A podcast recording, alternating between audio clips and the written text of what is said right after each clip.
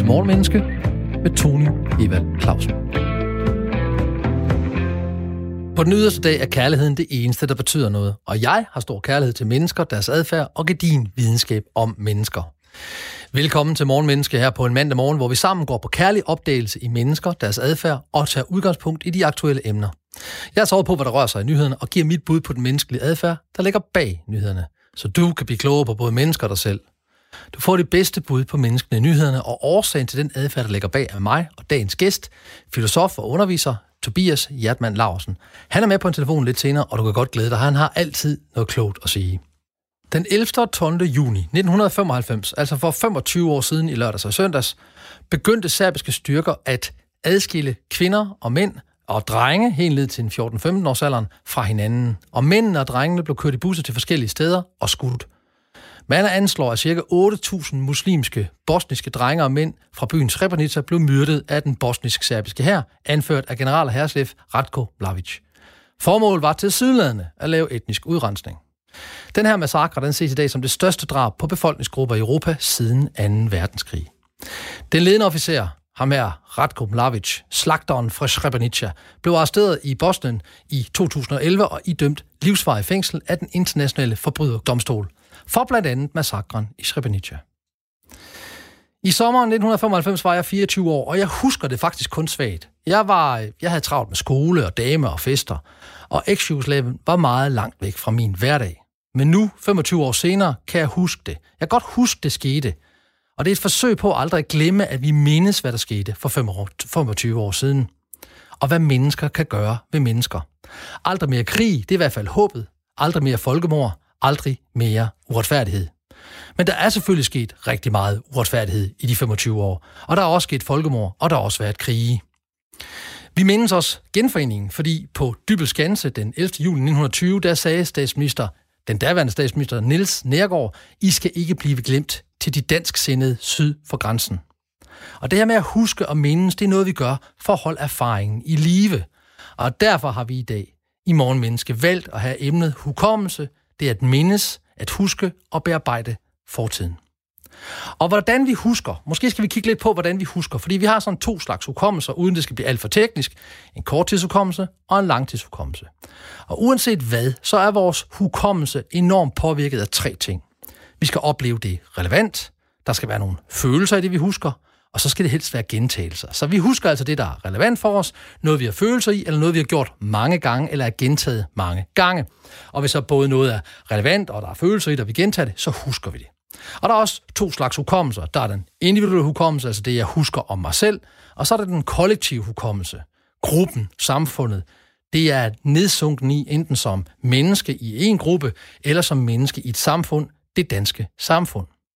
Og hukommelsen er en, en lidt sjov størrelse, fordi i vores hukommelse ligger jo også vores identifikation, hvem og hvad vi er, både som hukommelse som menneske, altså den jeg er, og hukommelse som, som samfund og som gruppe, hvem er vi danskere. Og i den bearbejdelse, der er der sådan nogle stadier, som hedder kobler og Den bliver brugt i mange forskellige sammenhænge. Den giver god mening her. Fordi når vi skal huske noget, så kan vi blive blive meget påvirket af, om vi i virkeligheden gerne vil huske det, altså en slags fornægtelse, eller vi bliver vrede, når vi husker det, det er jo det her med følelserne, eller vi går i forhandling med vores hukommelse. Var det nu også det, vi huskede, eller vi vil i virkeligheden gerne huske noget andet?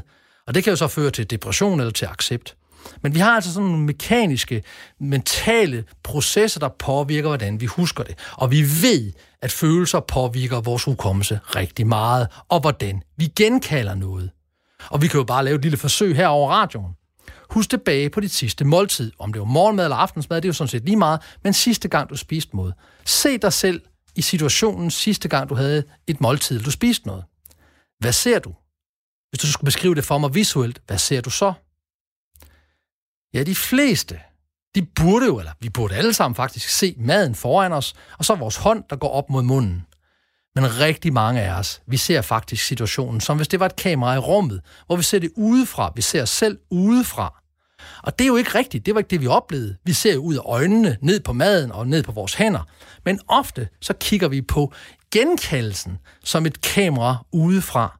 Og det er en konstruktion. Det var ikke det, der skete. Det var ikke det, du oplevede. Du havde ikke et kamera. Det er ikke en film, du ser. Men sådan husker vi mange situationer. Som om vi stod udenfra og kiggede på os selv. Og det er fordi hukommelse er en konstruktion. Og udover at stå her i radioen og tale med dig, så laver jeg også uddannelser. En af de uddannelser, der har jeg sådan en aftale med en person, der skal komme ind i rummet, hvor jeg står og uddanner folk, sige et eller andet fuldstændig ligegyldigt og gå igen. Og 10 minutter, vedkommende er hos os i 5 minutter eller sådan noget. 10 minutter senere, så beder jeg så deltagerne om at beskrive personen, der var inde. Så nu kan vi jo bare kalde hende Susanne. Så jeg siger til den, hvad skete der, da Susanne kom ind i rummet, og vil du lige beskrive hende for mig? Og igen og igen oplever jeg det, vi kalde, kan kalde falske hukommelser. De husker noget andet end personen, der kom ind i rummet. Jeg har selvfølgelig taget et billede af hende, inden hun kom ind i rummet, så hun så præcis sådan ud. Men i beskrivelsen, der kommer der mange forskellige ting ind. Der kommer ting ind, der slet ikke var der. De ser noget, hun slet ikke havde på. De ser, at hendes hår var oppe, selvom det var nede, eller nede, selvom det var oppe. Fordi hjernen husker noget, men så konstruerer det det igen og igen. Vi kan altså ikke stole på vores hukommelse. I vidnepsykologien taler man så om, at det mest upålidelige, du kan have, det er et øjenvidne. Fordi at den måde, hjernen er, er konstrueret på, den måde, vi husker på, det er, at vi husker noget, og så kan vi ikke leve med et tomrum i hjernen, så derfor konstruerer hjernen. Lidt ligesom, hvis du rent faktisk så dig selv udefra spise morgenmad eller aftensmad, eller hvad du nu tænkte tilbage på lige før. Det vil sige, at vi har altså en tendens til at tro, at hukommelsen er sådan en fotografisk gengivelse af det skete, men det er det slet ikke, og slet ikke individuelt. Vi er enormt påvirket af vores følelser. Og det lavede ret mange forsøg på, at de mest berømte hedder Lost in the Mall, altså jeg blev væk i supermarkedet, eller i, i, øh, i, i butikscentret, eller i indkøbscentret. Og der har man fundet ud af, at hvis man spørger folk ad, kan du huske dengang, du blev væk i et supermarked, eller blev væk i et indkøbscenter? Så vil 25 procent sige, det kan jeg faktisk godt huske. Og det er altså 25 procent, hvor man bagefter så har spurgt deres forældre eller deres omsorgspersoner, er John, er Tony, er Henrik, er Henriette nogensinde blevet væk i et supermarked, hvor I ikke kunne finde hende som barn? Og så siger de nej. Men de her 25 procent, de har altså en falsk hukommelse. Man kan rent faktisk inducere falsk hukommelse i folk. Og det er fordi vores hukommelse er konstruktioner. Vi vil gerne huske noget, eller ikke gerne huske noget, men det bliver konstrueret i vores indre. Så det er forholdsvis nemt at få folk til at huske noget forkert. Og vi har også en tendens til, at vi husker enten det gode eller det negative. Altså, vi husker det, vi gerne vil huske. Om det er positivt eller negativt, afhænger rigtig meget af vores følelser eller af vores personlighed. Man kan sige, udover at vi kigger på følelser, eller på relevans, eller på gentagelse, så kigger vi også på, om vi husker noget ud fra situationen, emnet og de mennesker, vi skal huske tilbage på. Så hvad for en historie vil vi fortælle os selv om situationen, om mennesket eller om emnerne? Og det handler jo rigtig meget om, hvordan vi ser os selv, og hvordan vi ser menneskerne i situationen, hvad emnet var, og hvad situationen var. Lytter til Morgenmenneske, hvor jeg her hver morgen i alle hverdage i sommerferien fokuserer på den menneskelige adfærd i forhold til aktuelle emner.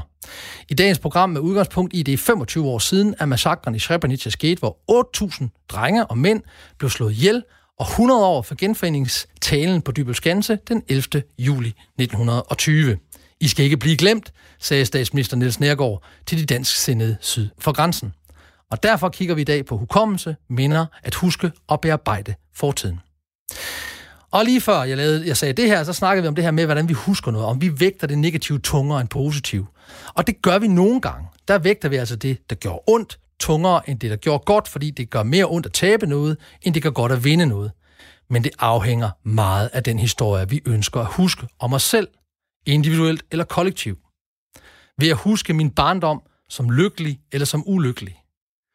Og der er engang en mand, der sagde, at det er aldrig for sent at få en lykkelig barndom. Og det med det mente han, eller hun, for jeg kan ikke huske, hvem det var, der sagde det, at jeg skal vægte det, der skete for mig i min fortid i forhold til, hvor jeg er nu. Altså ønsker jeg at bruge det, der skete for mig i min barndom, som en historie om mig selv i den nuværende situation. Så al hukommelse, alle minder og alle måder at bearbejde det, der sker for os på, det er et subjektivt narrativ, der er meget afhængig af, hvor jeg er henne lige nu i mit liv. Er det fordi jeg er den, jeg er i dag, fordi det her, det skete for mig? Er jeg et, en vinder eller en taber i mit eget sind? Er det, fordi mine forældre gjorde det her ved mig, eller omgivelserne gjorde det ved, ved mig? Og du vil også nogle gange opleve, at mennesker sådan siger, at jeg er glad for det negative, der skete for mig, fordi det negative, der skete for mig, førte mig hen til den position, jeg er i livet i dag, og til det lykkelige menneske jeg er. Og vi møder naturligvis også det modsatte. Mennesker, der fortæller os, at jeg er der, hvor jeg er i dag. Jeg er misbruger, eller jeg har et dårligt liv, fordi det her skete for mig.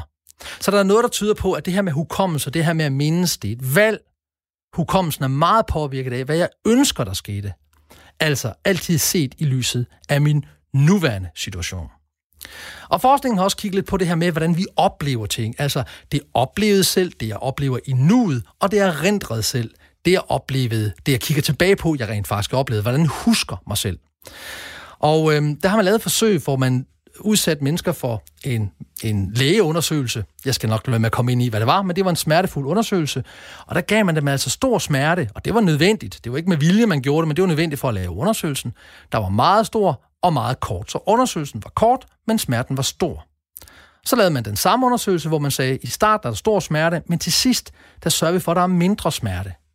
Og så spurgte man menneskene bagefter, hvad husker du som den bedste oplevelse? Altså den med den korte oplevelse med kort smerte, så er det slut, eller den lidt længere oplevelse med stor smerte og mindre smerte, og så er det slut. Og til forskernes store overraskelse, så er det faktisk den sidste, vi husker som den mest positive. Fordi det er det sidste, der sker for os. Altså, hvordan vi husker tilbage af det sidste, der skete for os. Så man kan egentlig sige, hvis enden er god, er alting godt, så er det lige meget, hvad der skete før det. Og i den her situation var det også helt konkret, inden man bearbejdede. Du husker og føler for situationen, for emnet eller for mennesket i situationen, og især de relationer, du har til de mennesker i den relation, du er i. Hvad fortæller min hukommelse om mig, om min historie, om mit selvbillede? Og det talte vi om i sidste uge, det her med selvbillede. Det billede, jeg har af mig selv, det billede, jeg har, jeg gerne vil være, og det andre tror om mig. Og derfor er hukommelse en, en måde, vi fortæller en historie om selvet på, om mig. Og et andet godt eksempel fra psykologiens verden er, hvordan vi ser på tjenester. Det er typisk det, hvis jeg gør en tjeneste for dig lige nu, en stor tjeneste for dig, så vil jeg opleve, jamen det skal du ikke være taknemmelig for, det gjorde jeg gerne, og du vil typisk som modtager af tjenesten føle stor taknemmelighed.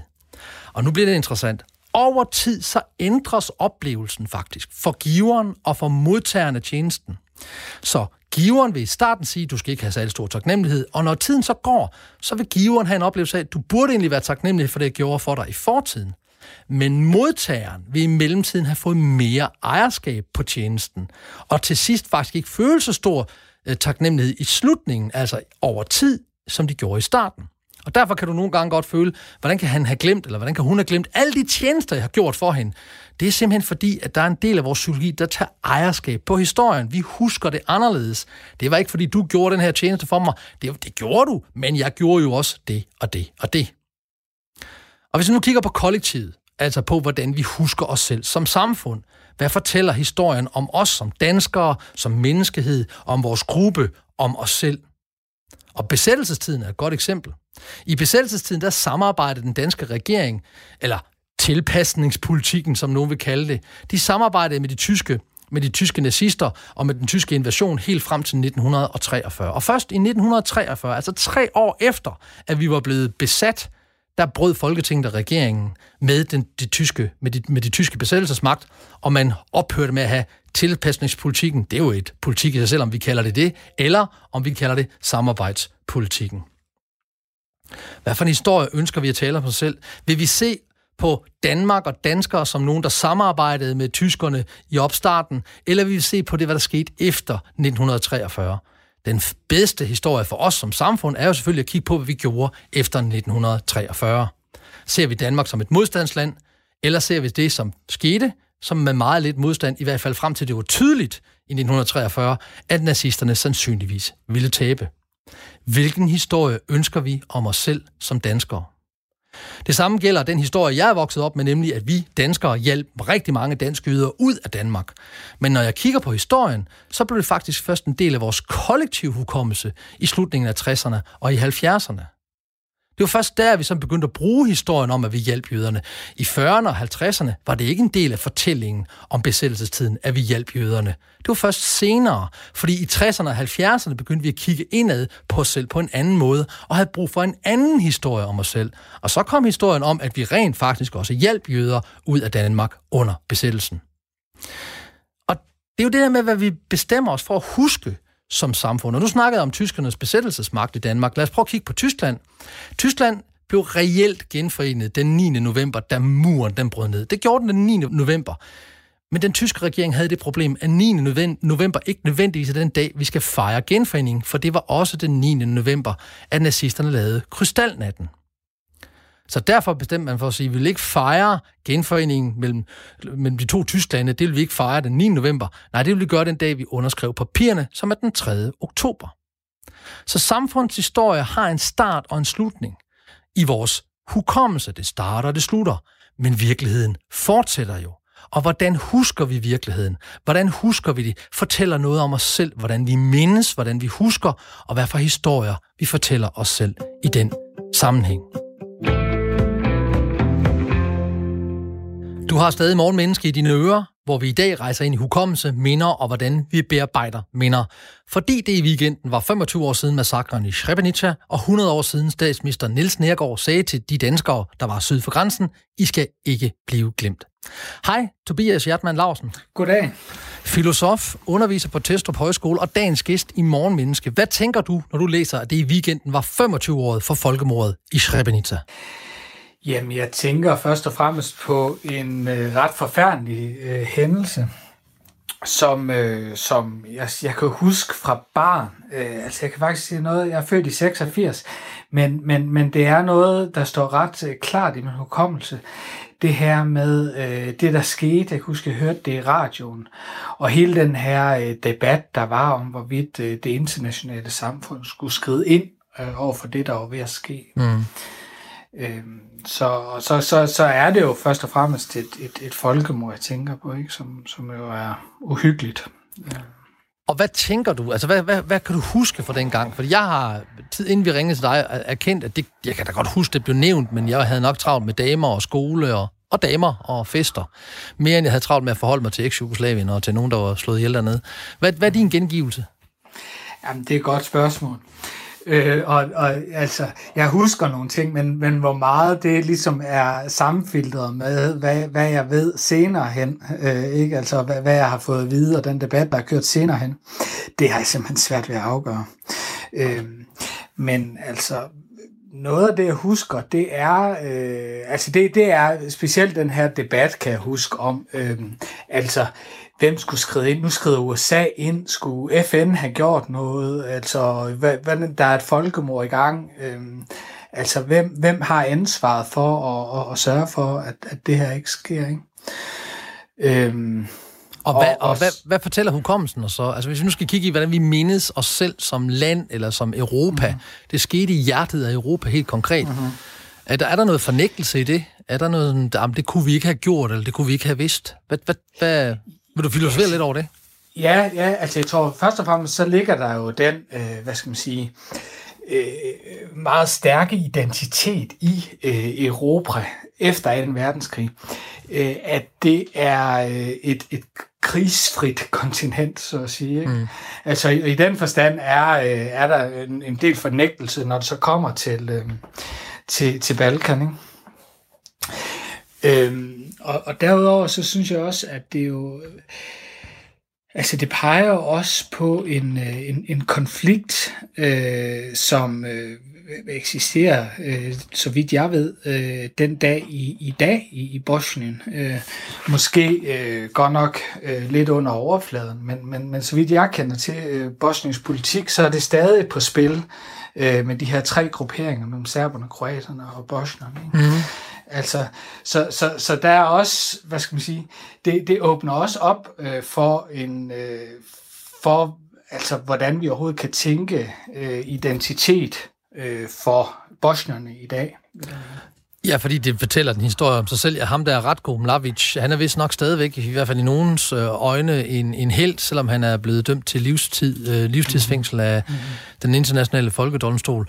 Hvad, hvad, hvis vi nu skulle sætte os i, i, i stedet for dem, der ligesom synes, at det var ikke noget særligt, hvad kunne, hvad kunne, hvad kunne deres retfærdiggørelse være? Hvad kunne, hvad kunne den kollektive hukommelse sige om det? At, altså, at det ikke var noget særligt? Ja. Eller, eller hvad det nu, de det, siger? De synes altså, jo, han er en held.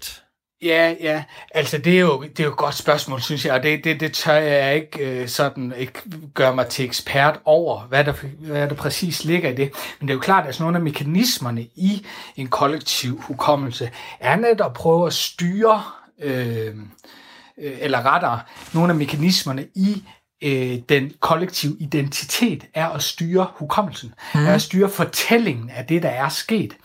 Og det tror jeg, da i høj grad er på spil i, i dagens Serbien. Altså, hvad, hvad, hvad, hvad, hvad tager vi ansvaret for i den her situation, som, så vidt jeg øh, ved, ikke er særlig meget. Ikke? Og det er med til at, at, at forstærke, hvad skal man sige, deres position i hele den konflikt, og også deres, øh, hvad skal man sige, nationale retfærdiggørelse den dag i dag, hvor de jo for eksempel ikke anerkender sådan noget som Kosovo som en stat. Ja. Okay, så og, er der nogen der er der nogle filosofer der har sagt noget klogt om kollektiv hukommelse? Eller noget? Det behøver ikke være klogt. Øh, ja, men det, det, det er der. Altså, det, øh, som, øh, som jeg synes øh, kendetegner den kollektive hukommelse allermest, det er sammenhængen mellem fortællingerne og den kollektive hukommelse. Ja. Altså at, at hukommelse meget er styret af de fortællinger, som vi fortæller os selv, og ikke mindst, mindst de fortællinger, vi, vi kan fortælle om et, et fællesskab. Ikke? Altså jeg, jeg mener simpelthen, at, at fortællingerne er styrende for den hukommelse, øh, vi har. Altså der kan man sige, at sådan på det personlige, flag, øh, personlige plan, så kunne eksempelvis kunne være sådan noget som... Øh, der er lavet undersøgelser om, at rigtig mange kan huske, at de blev væk i et indkøbscenter. Ej, det er sjovt, fordi den har jeg faktisk det talt om, inden jeg ringede til dig. Det er Lost in the Mall. Jamen endelig, bred du bare ja, den ud. Ja. Det gør ikke noget. Kom du bare. Nej, men, altså det jeg tænker om den, det er, at, at det, det viser, at det her med at, at blive væk i et indkøbscenter, det er så stærk en fortælling, at den altså printer sig ind i os. Ja. Fortællingen printer sig ind og gør sig til et, en erindring. Ikke? Og, og man har også problemer, det ved jeg ikke, om du måske også har snakket om, men man har også problemer med det her med øh, vidner i en retssag, ikke? Altså, som, øh, som, som, som aldrig er objektive. Og det tror jeg skyldes, at, at vi husker i sammenhængen. Vi mm. husker ikke enkeltmomenter, men vi husker i, i sammenhæng, altså i fortællinger mm. på nogen grund. Og det tror jeg også er, er på spil, når vi, når vi snakker altså kollektive fortællinger. At der er også en, en erindring øh, på spil. Altså man, men har den her kliché, ikke? altså at sejrherren øh, skriver historien. Ja. Og, og, og det er jo altså det, det er jo langt hen ad vejen det der på spil, ikke? Altså at, at det er sejrherren, der ligesom vælger, hvad det vigtige i historien er, og dermed fortolker historien i sit eget billede. Ikke? Er det en anden, er det en filosofisk måde at sige, at vi altid er sejrherre i vores egen genfortælling af os selv? Jamen, det er vi jo øh, i en vis forstand. Altså, vi vil i hvert fald gerne være det, ja. så at sige. Ikke? Altså, vi vil gerne holde fast i vores egen identitet, identiteten om os selv. Altså, øhm, og, og, og, og det er fortællingerne jo, jo, jo med til at styre, ikke? Øh, og, og dermed også, når, når jeg husker tilbage på mit liv, eller skal fortælle, hvem jeg er, så kan jeg finde på at, at hive nogle bestemte momenter frem, ikke? Altså fra min barndom, eller min første kæreste, mm. eller nogle, nogle momenter, jeg mener er afgørende for mit liv. Ikke? Altså, men der er jeg jo allerede i gang med at forme det. Mm. Jeg er i gang med at forme mit eget liv øh, i hvad skal man sige, hukommelsens billede. Ikke? Og det talte jeg faktisk også lidt om, inden jeg ringede dig op, nemlig det her med, at øh, det er aldrig for sent at få en lykkelig barndom, fordi jeg kan bestemme mig for, hvad jeg vil bruge min barndom til. Og nogle lytter vil måske sige, jamen jeg, kan faktisk ikke, jeg har faktisk ikke en særlig god hukommelse om min barndom, eller jeg er faktisk ikke helt i min egen fortælling om mig selv. Jeg synes, jeg var en idiot, eller jeg synes, jeg var dum der, eller jeg synes, jeg har gjort mange forkerte ting. Og til dem, øh, når jeg taler med mennesker, der siger sådan noget, så siger det er jo også den fortælling, du har besluttet om dig selv, at du er et dårligt menneske, eller du var et dårligt menneske, eller du gjorde dårlige ting, og på den måde bliver du indirekte antihelten i dit eget liv. Mm-hmm. Mm-hmm. Helt sikkert. Har du været antihelt i dit eget liv, Tobias? Øh, det har jeg måske nok i, i, i nogle tilfælde. Øh, og det, det kan man jo altså forsøge at overkomme. Jeg tror, jeg tror også nogle gange, jeg har været held i mit eget liv. Mm. Øh, på nogle måder, som, som, som altså, lå, lå tæt op til selvbedrag. Altså, øh, jeg, jeg tror ofte, man kan holde fast i, at øh, hvad skal man sige, ville være noget bestemt. Ja. Og så dermed, øh, hvad skal man sige, fastholde de momenter, der viser, at, at man er sådan. Øh, og det kender vi jo alle sammen, det her med, at vi har en, en historie om os selv, som vi måske ikke har stillet spørgsmålstegn ved. Jeg kunne rigtig godt tænke mig at give dig, og måske også mig selv, en opgave, om vi kunne give lytterne et konkret eksempel på en heltestatus, vi har givet os selv i en eller anden øh, narrativ i vores liv, efter at nyhederne har været igennem, fordi nyhederne skal igennem. Klokken den er ved at være derhen, hvor vi skal have fat i de nyeste nyheder, og de kommer her.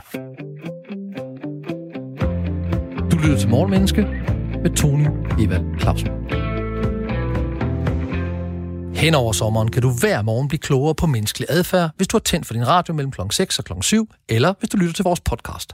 Her i Morgen Menneske tager jeg udgangspunkt i nyhedsstrømmen og giver dig et bud på, hvad nyhederne kan fortælle om os mennesker.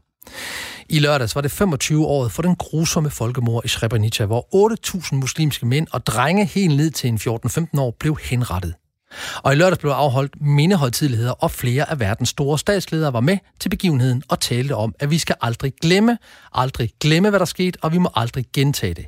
Så i dag, der taler vi om hukommelse og minder her i Morgenmenneske, hvor vi mindes, hvordan minder bliver skabt. Og med mig har jeg stadigvæk Tobias Hjertmann Larsen, filosof og underviser på Testrup Højskole. Og før nyhederne fik du en opgave af mig, helt fuldstændig uprovokeret, nemlig kan du komme med et eksempel på et narrativ, en historie om dig selv, hvor du var helten?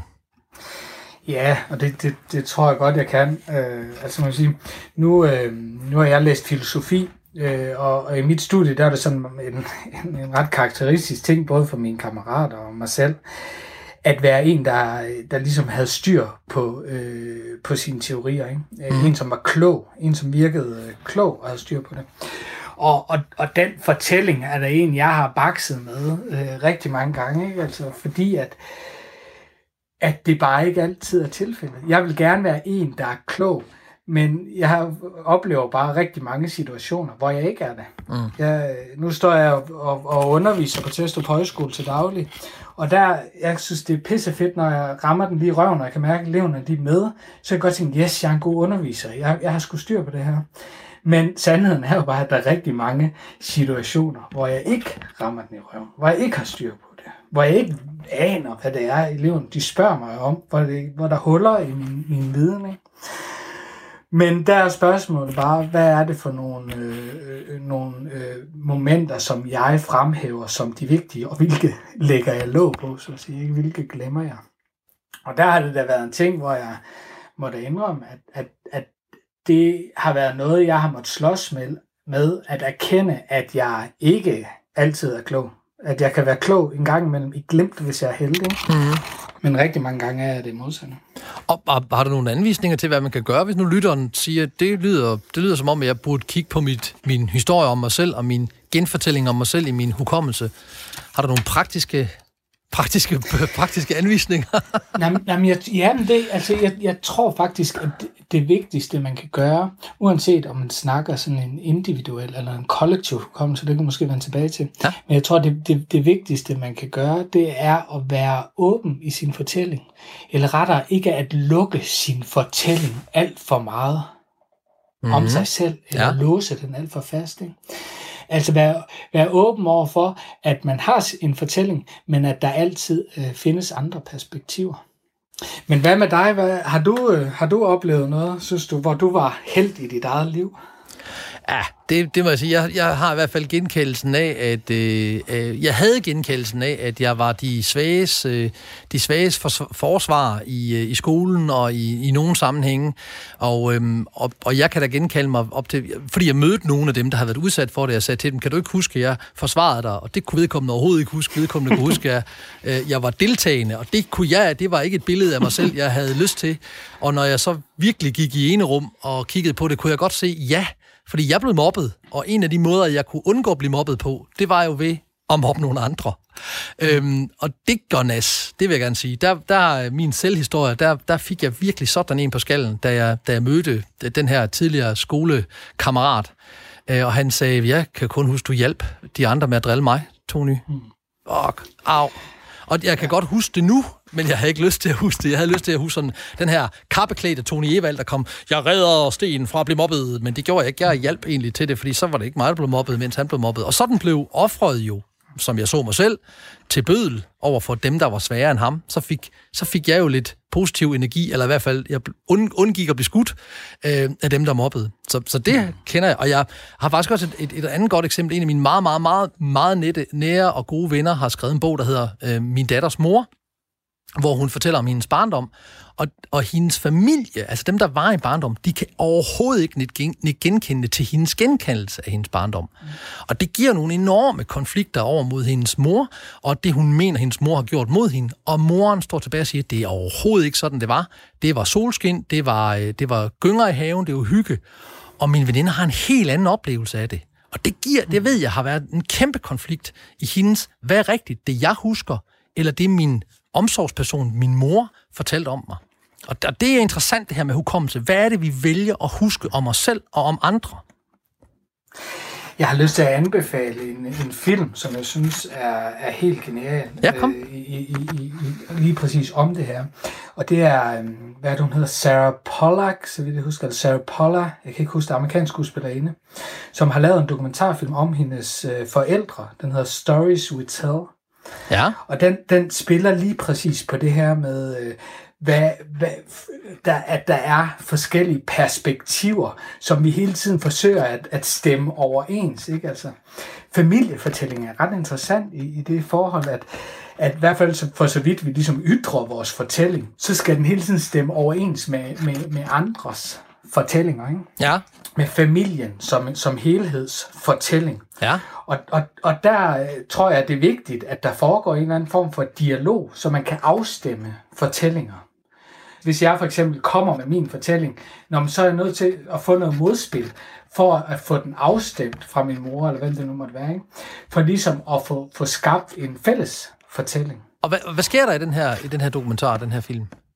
Jo, men der sker det, at hun finder ud af, at, at sagen er øh, meget mere kompleks, end hun først havde troet, øh, om øh, hendes far og hendes mor og deres forhold til hinanden. Og den, altså, den er ret sjov på, på rigtig mange måder, øh, fordi at den ligesom viser, at der er rigtig mange øh, vinkler på øh, hendes historie. Hun finder ud af, hun er lidt i tvivl om, hvem hendes far er. Det er en del af det. Ja. Og, og, og, og det er noget, som, som der ligesom bliver arbejdet med igennem det hele. Og hver gang hun møder en, en, en ny person, er der en ny vinkel på, øh, hvordan moren og farens forhold var, og øh, den her øh, affære, som moren havde. Okay. Men mest interessant af den er, er slutningen, og nu vil jeg ikke afsløre for meget, men den, jeg kan godt også sige så meget, at den, den går ligesom meta på sin egen fortælling til sidst, ved at anholde, at det vigtige er, altså det hun søger igennem hele fortællingen, det er ligesom at finde ud af fakta omkring, hvem der er hendes far. Mm. Men, men, men der finder hun ud af til sidst, eller det fortællingerne, de udfolder sig på en måde, hvor hun finder ud af, jo, det er virkelig ikke det, der er det vigtige. Det vigtige er, mere og se på de fortællinger, vi har i vores liv, og hvad det giver os. Øhm, altså det er at, at, at dyrke fortællingerne, og ikke dyrke fakta. Hvis vi skal op på Vi skal dyrke fortællingerne, og ikke dyrke fakta. Du lytter til Morgenmenneske på Radio 4. Vi har filosof og underviser på Testrup Højskole, Tobias Hjertmann Larsen med os, og vi snakker om selvfortællinger øh, begrundet i hukommelse, hvordan vi minder og hvordan vi bearbejder hukommelsen. Og jeg skal lige huske at sige, at øh, jeg ved ikke, om jeg sagde det rigtigt, men øh, bogen, jeg refererede til før, hedder Min mors datter, og er skrevet af Tanja Eskesen, som også er en god ven af mig, og hvor hun beskriver den her, det her, hvad, hvad hendes hukommelse er, og hvad hendes mors hukommelse er, hvor meget vi gør ved det. Så hvad, hvad kan vi gøre? Altså, vi kan blive helt konkret, så vi kan gå ind i et rum og kigge på os selv, kigge på om vores egen fortælling, og at fortællingen om os selv er vigtigere end fakta. Den kunne jeg godt tænke mig, at du lige giver vores mm-hmm. lyttere et, et skud mere på. Fordi hvis jeg stod et eller andet sted ude i Danmark lige nu og ved at lave noget, og jeg hørte det, det er lige meget, hvad fakta. Det, fakt, fakta betyder ikke noget, det betyder noget, hvad fortæller dig selv. Hvor, hvorfor det? Hvorfor er det ligeglad? Hvorfor er fakta ligegyldig? Jamen, fakta er heller ikke ligegyldig, men det er bare kun et perspektiv, og måske ikke altid det mest interessante. Altså, jeg kunne godt tænke mig lige, at, og, og, og hvis man så breder det helt op i sådan det helt store øh, idehistoriske helikopterblik, så kan man sige, så er øh, historiefortælling øh, har udviklet sig ret meget. Øh, altså jeg, kan ikke, jeg ved ikke præcis hvornår, men øh, måske i 1700-tallet på et tidspunkt tror jeg det var, at, at man begyndte at arbejde med historie, som vi kender det fra øh, historiefaget i dag, mm-hmm. som noget, hvor vi ligesom kan ordne begivenheder efter hinanden. Altså fastsætte begivenheder, der har haft øh, visse betydninger. Hvor mod før den tid, jo der, altså der, vi har haft historiefortælling langt, langt tilbage, altså vi går helt tilbage til Saxo, eller Homer for den sags skyld. Ja. Men, men der er historiefortælling jo noget ganske andet, kan man sige. Der er det blandet sammen med myterne. Altså der er det blandet sammen med den fiktive fortælling. Og noget af det, jeg synes, den, den fiktive fortælling, den kan i den her sammenhæng, det er, at den kan sige til os, jo, du skal have noget ud af historien. Du skal have noget ud af de her hændelser. De vil der noget. De vil der noget i din tid. Det vil give dig en større forståelse for det, du står i lige nu. Og det mister de her, øh, hvad skal man sige, forsøg på at ordne historien i fakta. Det, det, det perspektiv mister det nemt. Og derfor er fakta mindre vigtige, end hvad vi gør ved faktaen. Er det sådan, jeg skal høre dig sige det? Jamen, altså, vi tænker tit på, på, på fakta som, øh, hvad skal man sige, det grundlæggende. Ja. Og så er der vores fortolkning af fakta bagefter, ikke? Altså, det, det tror jeg er en, er en forenklet måde at se det på. Altså, hvis man sådan igen kigger sådan lidt bredt på, hvad hukommelse er, jo, så er det jo vores måde at forholde os til fortiden på. Mm. Jo, og, og hvad er fortiden? Jo, det er jo på en måde den tid, som er undsluppet os for altid. Altså, det er den tid, vi aldrig nogensinde kan komme tilbage til. Altså, er det på en måde, tager det en, en, en, en grænse for, hvad, hvad min, øh, hvad skal man sige, vilje, øh, fordi fortiden er fortiden, og den, den, ligger, den har jeg lagt bag mig. Men hukommelsen, det er, så at sige, den eneste adgang, vi har til vores fortid. Øh, og som, som sådan er den jo en slags, hvad skal man sige, skygge øh, af, af, af, af fortiden, af det, der rent faktisk var. Og sådan er det med alt, vil jeg sige. Også filmoptagelser, radiooptagelser, skrifter, dem som vi tit kalder for, for fakta og objektiv, jo, det er jo også øh, filmoptagelser, øh, hvor vi har rettet kameraet et bestemt sted hen, fordi vi vil fortælle en bestemt historie, og ikke en anden historie. Mm. Det er øh, ting, der er skrevet ned af bestemte mennesker. Det er ikke analfabeter, der har skrevet det. Vi, vi snakkede i sidste uge, der var vi inde omkring, at øh, jeg tror, det var 30 procent af de 11-årige danske piger, der oplever, at de er for tykke. Selvom de er rent sådan, sundhedsvidenskabelige, så er der kun 10 procent, der er det. Og, øh, og der, der brugte vi sådan lidt billede af, at du er ikke så tyk, som du oplever, du er. Men det kan godt være, at din selvfortælling i øjeblikket, at det er det. Så er det så i hvert fald en af de ting, jeg tager med mig i, den, i min egen fortælling om mig selv, det er, at jeg kan ikke ændre, hvad der skete for mig, men jeg kan ændre, hvordan jeg kigger på det, der skete for mig. Og på den måde kan jeg faktisk ændre min fortid. Så jeg kan vælge at komme ud af det, der skete for mig som et offer, eller jeg kan vælge at komme ud af det, der skete for mig som et mere helt menneske, der har optaget en læring af det, der skete for mig. Og så kan jeg sådan set helt bogstaveligt gå tilbage i tiden og se en situation fra et andet perspektiv, og på den måde måske endda løse op for nogle af de traumer, der var i min, i min fortid. Er det den virkelighed, du taler lidt ind i med det, du sagde her? Det, du sagde her? Ja, altså det kan man sige, men, men man kan også sige, nu siger du, at der skete noget for dig. Men, men jeg vil sådan set gå tilbage til det og sige, der skete ikke blot noget for dig. Altså allerede der er du i gang med en bestemt fortælling. Allerede der er du i gang med at tolke i det, du siger, der skete noget for mig. Mm.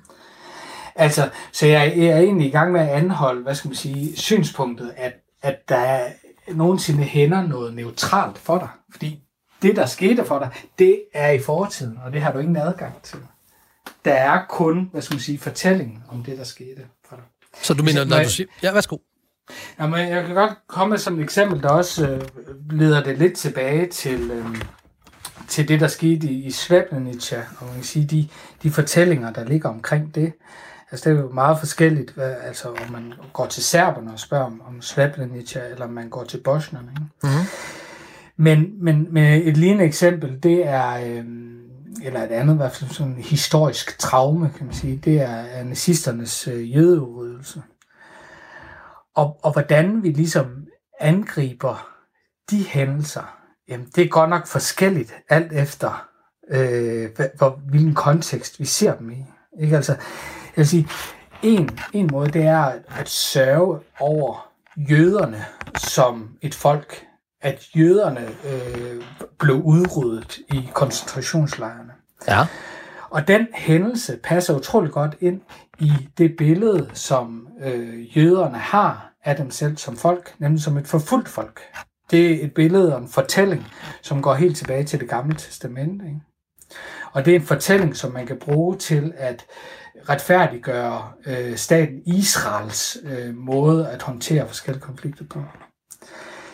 En anden måde, vi kan se jødernes øh, øh, udryddelser på under nazismen, det er ligesom at, at, at, at begræde, at noget så forfærdeligt kunne ske. Altså nærmest at, at, at svælge i den her ulykke, som de her onde, onde nazister, de gjorde. Altså, det vil sige, demoniseringen af nazismen som den rene ondskab. Det, altså, det er jo sådan, nazismen bliver brugt i dag langt den vejen. Ikke? Ja. Og hændelserne øh, af, af, af jøderyddelsen som det mest uhyrlige, man nogensinde kunne forestille sig. Det er, er et billede, jeg, jeg tit har oplevet, synes jeg. Men en tredje... Men er det ikke, undskyld, men er det ikke også ja, det? At var det ikke en systematisk nedslagning af mennesker og individer øh, sat i system og, og, og ramme og, og kørt nærmest industrialiseret? Er der nogle eksempler på, at man har gjort det før øh, nazisternes sådan meget systematiske til, tilgang til, hvordan får vi kommer ved med de her mennesker? Nej, nej, det, jeg, jeg kan sagtens gå med på, på den diskurs om, at nazismens jøderydelse var øh, ekstreme, og måske noget af det mest ekstreme, vi har set. Det, det tør jeg ikke sige, men det, det kan givetvis være det rigtigt. Og, og, og det er ikke for at sige, altså den fortælling er jo rigtig. Ja. Og det er jødernes fortælling også. Og der er også andre fortællinger, der er rigtige.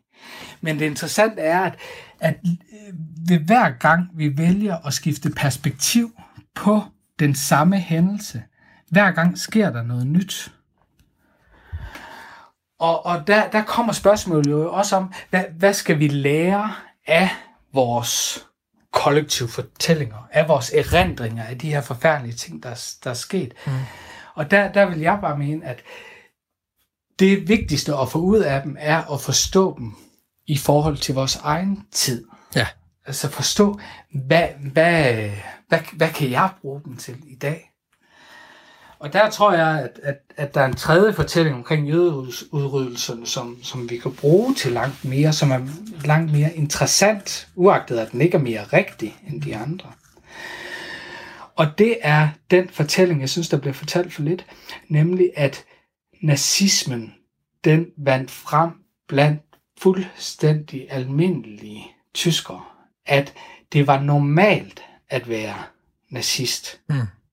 Ikke at jødeudryddelsen var, var normal, men vejen, hvor vi kom hen til jødeudrydelsen, var, øh, hvad skal man sige, ganske normale mennesker, der var såkaldt onde.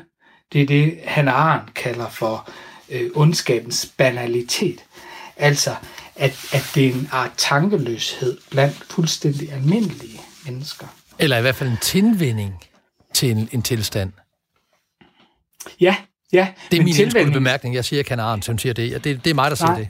Ja, men, men det, og det synes jeg er interessant og, og, og, og vigtigt pointe, at det er en tilvænding til noget øh, meget, meget barskt og fuldstændig uvirkeligt uhyggeligt. Men den tilvænding er jo lige præcis startet et sted. Altså nazisterne startede ikke med at, at have koncentrationslejre og jødeudrydelser i deres partiprogram, da de blev valgt ind i 30'erne. De startede et helt andet sted. Og, og, og det, der skete øh, i, op gennem 30'erne, øh, og ikke mindst når vi kom ind i 40'erne, det synes jeg, det er interessant i at forstå, hvad, hvad skal vi bruge jødeudrydelserne og nazismen til i dag. Og der synes jeg, altså måden, hvorpå man, man kan ekskludere en minoritet i samfundet, måden, hvorpå man kan skabe øh, fjendebilleder ved at øh, adskille os og dem, ja. og beskylde en, en minoritet for, øh, for, øh, for, for, for de ulykker, der måtte være i et samfund. Ikke? Den, altså, sådan nogle tendenser, synes jeg godt, jeg kan genkende i dag. Og det er ikke jøderne, der er minoriteten. Og du er lige rådet ind i Morgenmenneske, hvor vi i dag taler om hukommelse, minder og hvordan vi bearbejder minder og hukommelse med afsæt i, at det er 25 år siden, at øh, der var 8.000 ganske til vores viden uskyldige drenge og mænd, der blev slået ihjel i Srebrenica i 1995 i Bosnien-Herzegovina. Og vi snakkede om, om noget af det her med med, øh, hvordan, vi, hvordan vi kigger på nazismen, hvordan at, at, at almindelige borgere i det tyske samfund pludselig fik den her ondskabens banalitet. Og du, du lavede sådan nogle parafraser over omkring, at hvordan kom det dertil, vi startede måske et helt andet sted og sagde noget andet. Og jeg vil godt komme med en anekdote fra en bog, jeg kan anbefale, hvis man interesserer sig for det her. Der er skrevet en fyr, der hedder Victor Kemperer, der hedder Lingua Terti Imperi, det tredje rige sprog, hvor han kommer med et eksempel om, at han var gift med, han er jøde, eller var jøde, han er jo død, men han var gift med en tysk kvinde, altså han var gift med en ikke-jøde, det må jeg hellere sige sådan, fordi det var grund til, at han ikke blev sendt i koncentrationslejr, i hvert fald ikke i første omgang. Men så blev han tvunget til tvangsarbejde, fordi hvis man var gift med en tysker, altså en ikke-jøde, så var man sådan ikke helt dårlig jøde. Og han fortæller i bogen Lingua Terti Imperi, som også er oversat til dansk, at, at han stod ved den her maskine og var tvangsarbejder, så kom der en meget venlig dame hen til ham, som arbejdede der. Og så siger hun til ham, her er et æble, så giver hun ham et æble, og der var meget langt imellem ordentlige fødevarer for ham, fordi han var tvangsarbejder. Og, så, og han føler ligesom, hun, hun kan lide mig, hun ser mig som menneske, hvorefter hun stiller ham spørgsmålet, er det rigtigt, at de er gift med en tysker? Altså, hun så ham ikke som menneske. Hun så ham som jøde, der var gift med et rigtigt menneske, med en tysker. Og måske er det noget af det, du talte ind i, inden at jeg lige lavede den her lille breaker, Tobias? Jamen, det er det helt sikkert. Altså, det er jo, det er jo et fint eksempel på, hvordan den måde, vi taler om tingene på, hvordan de styrende for, øh, hvad det er for nogle magtmekanismer, der er i gang i et samfund. Ikke? Ja. Altså ved at adskille os og dem, øh, så, så, så, hvad skal man sige, så, øh, så har man allerede muliggjort, at man kan ekskludere en, en, en befolkningsgruppe, øh, og at man kan, hvad skal man sige, gøre en masse ting ved den, ikke? Altså, Tobias, har, har filosofien, vi, nu vi snakket om den individuelle hukommelse, så glæder vi ligesom over i den kollektive. Har filosofien noget klogt at sige, eller noget at sige om den kollektive hukommelse, som vi ikke allerede har snakket om? Øhm, ja, øh, altså så vil jeg øh, gå til øh, den tyske filosof, der hedder Martin Heidegger, som ikke øh, siger noget direkte om kollektiv hukommelse som sådan, men, men som han nævner det ikke ved det navn i hvert fald, men hans, hans pointe er, at vi som mennesker altid er indlejret i en bestemt tid, en bestemt samfund, øh, et bestemt sprog, for at vende tilbage til den pointe. Mm. Og at hukommelsen øh, også er, hvad skal man sige, at indrømme den indlejring, vi har i en bestemt tid. Jeg vil sige, problemet i, altså det jeg ser som et, et, et stort problem i dag, og den måde, hvor jeg måske mener, at vi, vi mangler øh, lidt hukommelse i dag, det er, at vi langt hen ad vejen tror, at vi selv skaber vores virkelighed. Jeg bestemmer selv over mit liv. Jeg, øh, jeg kan gøre lige, hvad jeg har lyst til. Øh, mine forældre har altid sagt til mig, du kan blive lige, hvad du vil. Ej, hvor dejligt. Jeg kan, jeg kan gøre lige, hvad jeg har lyst til. Men dermed så bliver vi blinde over for den tid, vi lever i, og de begrænsninger, der ligger i netop vores tid. Øhm, altså, for eksempel, at jeg lever i en tid, hvor klimakrisen presser sig på. Øh, jeg lever i en tid, hvor der er mobiltelefoner, og derfor er øh, pause noget, der er ikke eksisterende i vores verden i dag. Hvordan, hvordan er man menneske i en tid, hvor der ikke findes pauser? Øhm, jeg er født med et bestemt, øh, et bestemt par forældre, som har givet mig nogle bestemte ting at slås med, og så videre. På den måde er, øh, er jeg afhængig af den tid, jeg er født ind i, og den tid, jeg kommer af. Og hukommelsen er at prøve at forstå den tid, man er født ind i. Men vi Prøv at forstå de betingelser, man kommer fra. Men Tobias, vi vil ikke blot et produkt af vores samtid. Der er vel også noget ansvar hos os, altså hvad jeg vælger, altså at blive bevidst opmærksom og, og til stede i mit eget liv og, og de valg, jeg tager. Ja, hvis du formår at huske. Hvis du formår at, at samle dig på de øh, betingelser, du er født ind i.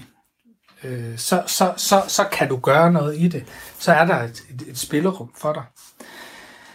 Men hvis du, hvad skal man sige, ikke formår at, at sætte spørgsmålstegn ved de betingelser, du lever i, hvis du tror, at den tid, du er født ind i, at det er den så at sige bedste eller neutrale tid, øhm, så får du problemer. Ikke? Altså, hvis, du ikke, hvis du ikke kan se, at øh, kapitalismen ikke er nogen entydig nødvendighed, jo, så kan du heller ikke sætte spørgsmålstegn til dit eget begreb om succes, for eksempel, om, om hvordan væksten præger din idé om, hvem du er som menneske. Så hvis jeg lige skal runde den op, fordi nu er vi ved at være ved slutningen af udsendelsen. Det handler i virkeligheden om, at vi er opmærksomme, bevidste og tør at huske, både huske os selv og huske kollektivet og stille spørgsmålstegn ved både os selv og vores egen hukommelse, men også det samfund og den virkelighed, vi er nedsunken i. Du skal så set bare sige ja eller nej. Er det rigtigt at summeret op? Ja, det, det synes jeg er rigtig fint. Og således var ordene i dag fra Tobias Hjertmann Laversen, filosof, underviser på Testrup Højskole. Jeg er sikker på, at der er masser af plads, også på Testrup Højskole, til at man kan komme og høre dig, udbrede dig og være en god eller en dårlig underviser. Tusind tak for indsatsen. Vi ringer dig op igen i morgen med et nyt emne i, ud af nyhedsstrømmen. Tak for det. Således formidlet. Det var dagens morgenmenneske. Sammen gik vi på kærlig opdagelse i mennesker deres adfærd med udgangspunkt i aktuelle emner og i dag om, hvordan vi husker og minder. Vi laver en ny og kærlig version af Morgenmenneske igen i morgen. Jeg hedder Tony Val Clausen, og det gør jeg efter planen stadigvæk i morgen. Velmødt. Programmet blev produceret af Pibesovs Productions til Radio 4.